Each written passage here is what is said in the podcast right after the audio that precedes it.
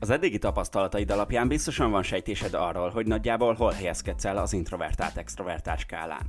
Annyi biztos, hogy a nyugati társadalmak jó ideje szinte mérték nélkül az extrovertált viselkedést jutalmazzák, és szinte büntetik az introvertáltakat, amiért például nem vágynak annyira arra, hogy tömegben vagy a középpontban legyenek, és megállás nélkül zsonkjanak. Ezzel a társadalom konkrétan tökönlevű magát, mert sok olyan kis gyereket, aki introvertáltként később remek dolgokat dobhatna be a közösbe, egyszerűen arra kényszerít, hogy olyan személyiségjegyeket vegyen elő, amelyek csak szorongással töltik el, és amelyek hátráltatják abban, hogy teljességében kihasználja a képességeit.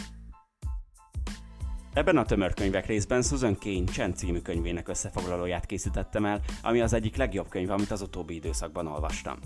Remekül átadja azt, hogy mi a különbség egy introvertált és egy extrovertált ember között, illetve hogy miért és hogyan indulunk el az egyik vagy a másik irányba.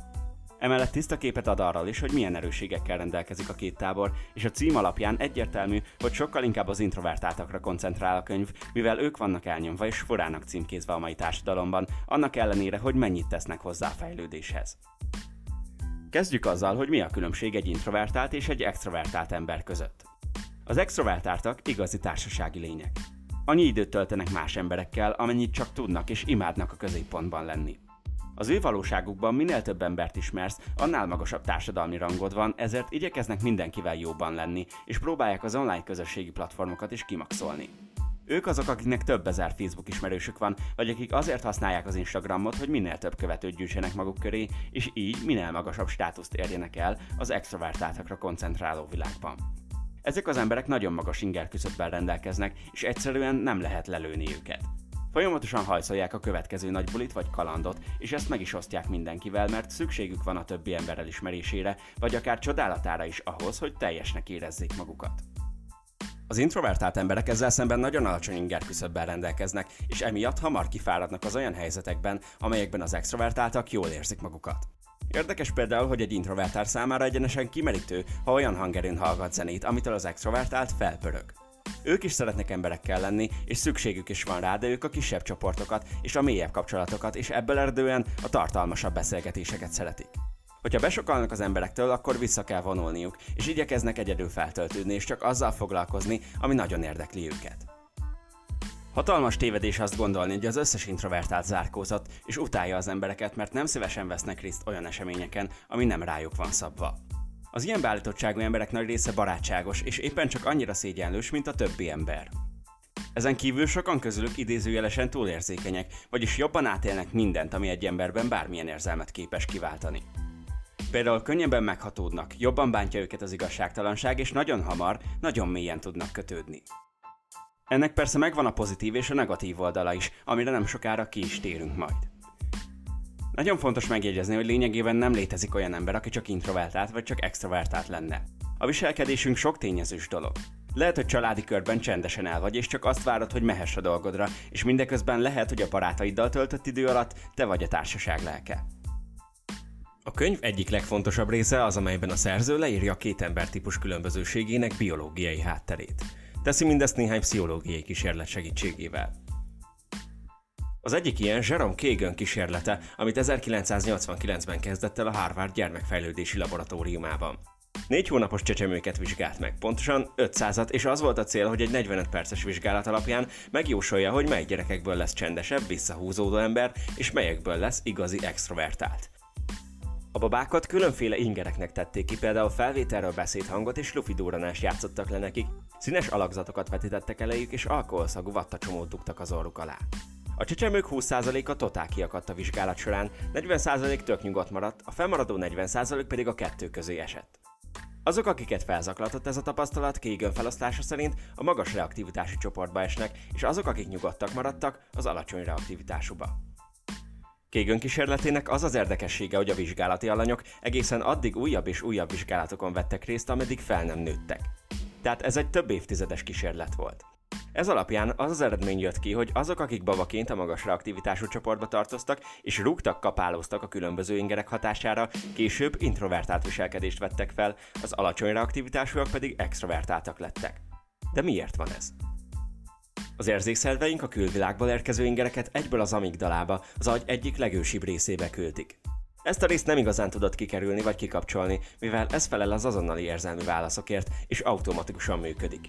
Például, ha gyerekkorodban megharap egy kutya, akkor onnantól az agyad ezen része azonnal működésbe lép, ha találkozol egyel, mivel szeretné elkerülni, hogy újra megsérülj. Ez azt jelenti, hogy stresszelni fogsz a kutyák jelenlétében. A helyzet az, hogy az introvertáltak amigdalája sokkal érzékenyebb a külső ingerekre, mint az extrovertáltaké.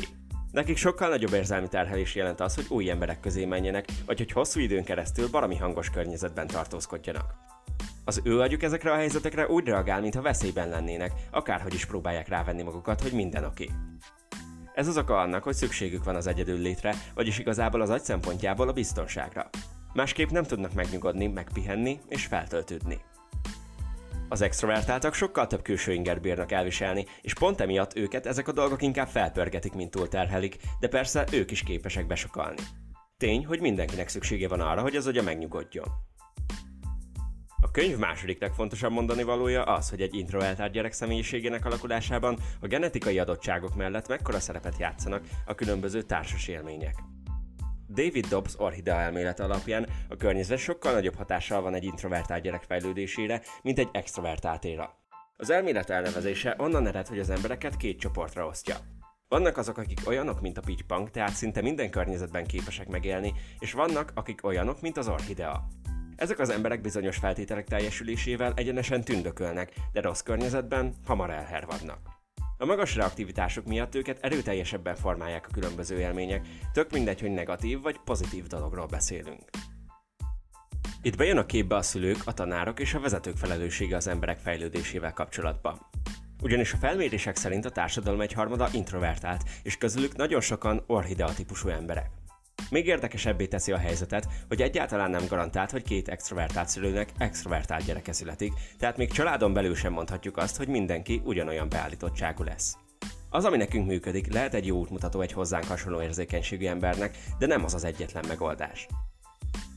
Az introvertált embereknek arra van szükségük, hogy megfigyelhessék és megszokhassák az adott helyzetet, és nem arra, hogy sürgessék és nyomás alá helyezzék őket, amiért nem úgy teljesítenek, mint a többiek. Hogyha elég időt kapnak ahhoz, hogy megszokják az adott helyzetet, az esetek többségében lényegesen jobban átlátják az adott közösség dinamikáját, és nagyon is értékes szereplővé válnak. Hogyha nem, akkor pedig folyamatosan stresszelni fognak, leangoltá válnak, és végül kiégnek. Ahogy a videó elején is említettem, a nyugati társadalmak egyre inkább az extrovertált viselkedést helyezik előtérbe. Sokkal inkább az dönt, hogy ki hogyan adja el magát, mint az, hogy mi van a színfalak mögött. Ezért jelenleg az introvertáltak nagy része rákényszerül, hogy extrovertáltként viselkedjen, hogyha olyan területen szeretne sikereket elérni, ahol nem csak egy-két emberrel kell érintkeznie ahhoz, hogy előre haladjon. Például egy egyetemi tanár nem feltétlenül képes inspirálni a diákjait, hogyha halkan, dadogva szól hozzájuk, és alig mer rájuk nézni. Hogyha nagyobb közönséghez kell beszélnie, akkor ajánlat az előadókészség minden kis árnyalatával megismerkednie és fejlesztenie magát ezen a területen, így érdekesebbé és élvezetesebbé téve a tanulást a diákok számára. Fontos, hogy ahhoz, hogy jól adj elő, nem feltétele az, hogy extrovertált legyél. Annyi a különbség egy extrovertált és egy introvertált előadó között, hogy az előbbi, mivel a középpontban lehet, fel fog töltődni, míg a másik pont emiatt érzelmileg túlterhelté válik majd. Az introvertáltak nagy része az orhida elmélet miatt nem tud maga biztosan kiállni egy nagyobb csoport elé, hiszen az iskolák nagy részében az van, hogy állj ki és mond, viszont ez nem egy optimális környezet az ő fejlődésükre nézve. Nekik először meg kell ismerniük az alapelveket, aztán meg kell figyelniük a többieket, ezután pedig először magukban, majd barátokkal, családtagokkal és végül kisebb csoportokkal kell gyakorolniuk, mielőtt nagyobb közönség elé állnának. Így épül fel szépen az ilyen gyerekek előadókészsége, és nem úgy, hogy a tanár megmondja nekik, hogy előadást tartanak, és aztán minden nem jó mutatás nélkül magára hagyja őket. A szülők, a tanárok és a vezetők egyik legfontosabb feladata az, hogy biztosítsák azokat a környezeti feltételeket, amelyek szükségesek a rájuk bízott emberek fejlődéséhez, és ez az introvertáltak esetében jelenleg nem sok helyen teljesül. Egyébként csak ide szúrom, de az előadókészségedet bármikor elkezdheted fejleszteni, tök mindegy, hogy mennyi idős vagy. Ha rááldozod az idődet és jól felépíted a gyakorlásodat, akkor képes leszel előadni. A könyv negyedik nagyon fontos üzenete az, hogy a társadalom szempontjából az optimális közösség az, amelyik figyelembe veszi az extrovertáltak és az introvertáltak igényeit is, és amelyik az erősségeikre építve összehangolja őket. Tehát mindenkire szükségünk van, de az, hogy mindenki jól érezze magát, figyelnünk kell egymásra, és arra, hogy milyen hatással vagyunk másokra. Végső soron mindannyian emberek vagyunk, és hogy csak két egyszerű dolgot emeljek ki, ugyanúgy szükségünk van lazulásra és mély kapcsolatokra is. Az extrovertáltaknak jobban kell figyelniük arra, hogy figyelembe vegyék mások igényeit és véleményét is, és a hangerejükkel és folyamatos pörgésükkel ne nyomják el azokat, akik hamar túltöltődnek érzelmileg. Érdemes lenne elkezdeni azon gondolkozni és ügyködni, hogy mi a jó a közösségnek, és nem csak arra figyelni, hogy mi a jó az egyénnek. Az introvertáltaknak pedig ebben a világban akármennyire kimerítő, de hallatniuk kell a hangjukat, és ki kell állniuk azért, hogy az ő igényeik is teljesüljenek. Emellett pedig azt hiszem a legfontosabb az, hogy egyik típus sem szabad elítélnünk az alapján, hogy mit érez fontosnak, és hogyan működik ebben a világban. Ugyanazon az oldalon állunk, csak ezt sokszor elfelejtjük. Amíg nem árt senkinek, addig mindenkinek joga van úgy kezelni és feldolgozni a világ dolgait, ahogy neki a legjobb. Végül pedig minden embernek joga van ahhoz, hogy olyan környezetben töltse az idejét, amiben tök mindegy, hogy pittybank vagy orhidea, de átvitt értelemben elég tápanyagot, fényt és teret kap arra, hogy növekedjen és virágba boruljon. Az iskoláknak és a munkahelyeknek több figyelmet kell fordítani az introvertált emberekre, és nem szabad őket megpróbálni áttéríteni az extrovertált viselkedésre, mert ha bár a jó cél érdekében képesek egy időre átkapcsolni, de ha nem introvertálkodhatnak, ha nem vonulhatnak vissza időnként, akkor rosszul fogják magukat érezni. Itt láthatjátok az előző heti nyertes kommentet, ami azért tetszik nagyon, mert tök jól leírja, hogy a pozitív hozzáállás nem azt jelenti, hogy nincsenek rossz napjaid. Hogyha te is szeretnél kommentnyertes lenni, akkor csak annyi a dolgot, hogy válaszolsz a heti kérdésre, ami az, hogy te extrovertáltnak vagy introvertáltnak érzed magad inkább, és érezted-e már úgy valaha, hogy mások szerint ezen változtatnod kéne. Hogyha tetszett a videó, akkor dobj egy lájkot, és amennyiben a többiről sem szeretnél lemaradni, akkor fontold meg a feliratkozást, és nyomj rá a kis csengőre, mert minden héten újat töltök fel. Fontos tudnod, hogy Instán napi szinten új tartalmat töltök fel, és hogy a Youtube-on kívül megtalálsz minden platformon, amit itt látsz. A könyv linkjét megtalálod a leírásban. Köszönöm, hogy itt vagy, és emlékezz, hogy tök mindegy ki mit mond, jogod van olyannak lenni, amilyen vagy. Szia!